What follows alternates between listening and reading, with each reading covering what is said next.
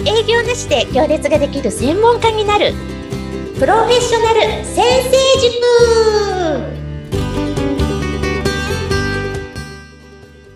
こんにちは自走組織育成コンサルタントの星澄ですアシスタントの加藤潤です。よろしくお願いよろししくまおす。願いしますはい、前回に続き2回目の放送です。えー本当に多くの方が集客の悩みを抱えています。起業しての悩みっておそらくそこだと思います。でも、集客セミナーとかマーケティングセミナーとかに行っても、結局高額のお金を払って勉強するんだけど、なかなか成果が出ないよっていう方が多いみたいです。うーんそうですよね結局そこなんだと思うんですよね皆さんの悩みって。そうですで、ね。うん、でセミナーとかいろいろ参加して、まあ、成果出されてる方はね素晴らしいんですけど、うんでもたまたま教わった方に自分が会ってなかったら、成果って出づらいんですようんね、うん、そうですね。うんそこでこのポッドキャストでは自分らしく成果出したいそんな方にヒントになる話をこれからたくさんお伝えできればなって思ってます。なので、わからないこと何でも質問に答えます 皆さん、どんどん、あの、質問を投げてください。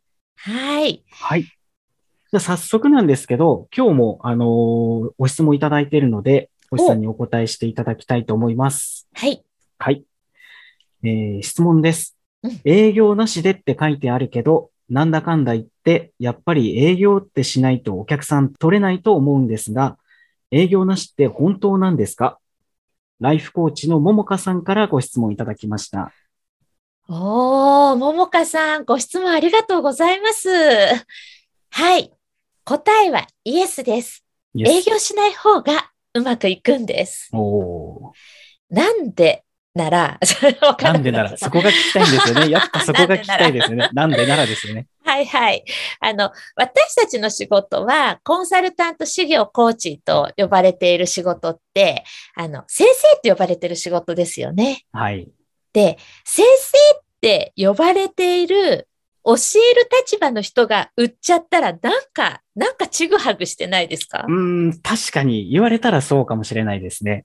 そうなんですよ。なんか営業マンですって人が営業して物を売ったら一致感があるんですけど、はい。私たち先生なのに売っちゃったら、なんかこう逆になんか一致感ないですよね。まあそうですね。でも、 あの、売っちゃいけないって言ったら、じゃあどうしたらいいのかなっていうのが僕はすごく疑問ですね。はい。いい、はいい、いご質問ありがとうございます。疑問ありがとうございます。 なので、あの、売る人、売られる人っていう関係性ではなく、教える人、教わる人っていう関係性を崩さないっていうことがすごく大事なんですねう。ん。うん、で、その関係性を構築する中で、その教えるっていう行為の中で、お客さんに判断基準を教育するんですよ。判断基準を教育する。そうはい。はい。で、相手からお願いしますって言われる関係を築くっていうことです。だかあら、はい。営業をしちゃいけないんです。営業するとなんか違っちゃうんですよ、立場が。ああ、な るほど。ええでそれはどういうふうに具体的にやっていくんですかはい、知りたいでしょ う。知りたいです。教えてください、先生。はい、説明します。あの、教える人、教わる人っていう関係性を築くのに、やっぱり一番いいのは、セミナーをやること。セミナーはもう、それ自体が教える人、教わる人ですよね。はい。うん。だからセミナーを使うっていうことはすごくいいなって思ってます。で、セミナーだけじゃなくて、本を書いたりだとか、無料の動画、コンテンツを作ったりだとか、まあ、たくさんあります。で、それをすべて総称して、まあ、セミナーって呼ばせていただきますけれど、うんはい。うん、そのセミナーを開催して教える人、教わる人という関係性を作れる発信をするっていうことなんですよね。うんえでもね、そうは言っても、はい。なんかせっかく多くの人がセミナー開催したり、本書いたり、ウェブ、ウェブ記事書いたりして、もういろんなことやっているにもかかわらず、うん最後に売り込みしちゃってるから、台無しにしちゃってるなっていうのをよく見かけますね。あ あ、そうですか。僕も売り込みしちゃいたくなりますけど、そうなんですね。そうなんです。だからはいセミナーやればいい、本書けばいいっていうことではなくなてく、て、はい。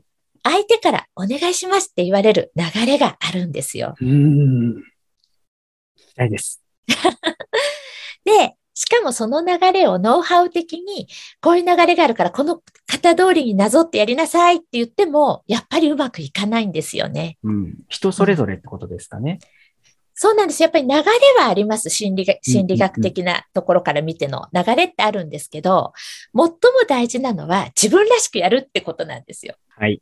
だからその意図を持って流れを作るってことが大事なんですが、はい最も大事なのはそれを自分らしくやる。何者かになろうとしないってことですよね。あうんあ、わかります。なんか理想の人とか言いますよ ね。この人みたいにやりたいとか、うんうんあんな感じにやりたいなとかじゃなくて、自分のままでだいくってことですかね。そうです、そうです。そのまもまう自分を表現する。うんうんただ自分を表現するだけだと、やっぱり、まあ、私言葉悪いんですけど、公開オナギって言っちゃうんです けど、うん、自分だけ気持ちよく公開オナギになっちゃうので はいはい。あの、自分らしくするっていうのは大前提で、人からお願いします。お客さんからお願いしますっていう流れを考えて、意図を持って自分らしくやるっていう、このセットがすごく重要だなって思ってます。うんうんうんうんうんうんなるほど。じゃあその流れとかの発想のところをもう少し詳しくぜひ教えていただきたいです。はい。えー、何からどうやってお伝えしましょうか ね。あの、今から4時間ぐらい話していい4です時か間ぐらいですか ?15 分ぐらいにまとめてください。 4時間ぐらいあれば概要は話せます。 でもそれこそね、興味がある人は直接教えに行ってもらったりとかしたら、4時間みっちり教えてもらえるかもしれな いですね。そうですね。えー大事なのはですね、えー何から言おうかな。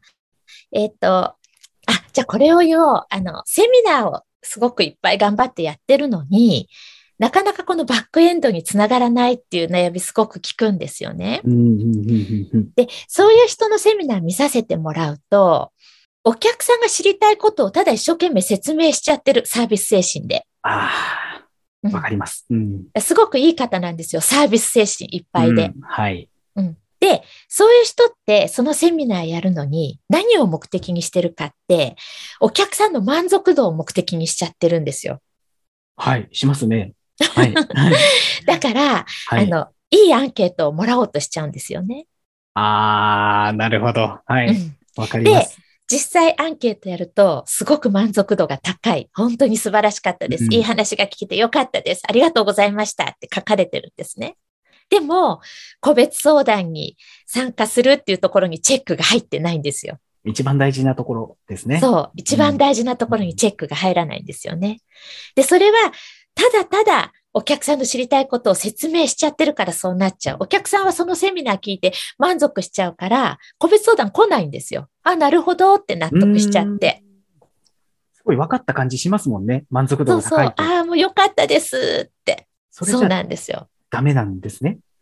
そうなんです。人は納得したら行動しない、納得して行動するわけじゃないんですよねあ。心理学的に。はいじゃあ、どうしたらいいかっていうと、あの、お客さんが、いいアンケート、まずアンケートそもそも取る必要がないんですよね。あ、そこもないんですね。はい。だって私も誰かのセミナー、あんまり人のセミナーって出ないんですけど、はいなん。か研修とかセミナーとか出た時に最後アンケート、本当のこと書かないですよ。なんか、あ、あれはもうちょっとこうした方がいいなとか思って も、い楽しかったです。良かったです。ありがとうございましたって書きますよ。書きますね。はい。はで、い、私もそうなんで、多分私のお客さんもそうなんですよ。だからアンケートってあんま意味ないなと思って。うーん。そう、だからもうアンケート、満足度とかアンケートのことは忘れる。はい。で、一番いいのは、セミナーをやる目的が個別相談に来てもらう。もうそこにフォーカスして作るってことですよね。あ、そうですね。一番大切ですね、そこが。そう、相手を行動させるってことです。アクションしてもらうってことですよね。はいうん。それはもうあまり情報を与えすぎないというか、相手に満足する、もう少し欲しいだっていうぐらいに留めておくっていう感覚ですかいや、情報は思いっきりサービス精神で出していいんですけど、ただ説明をしないってことですよね。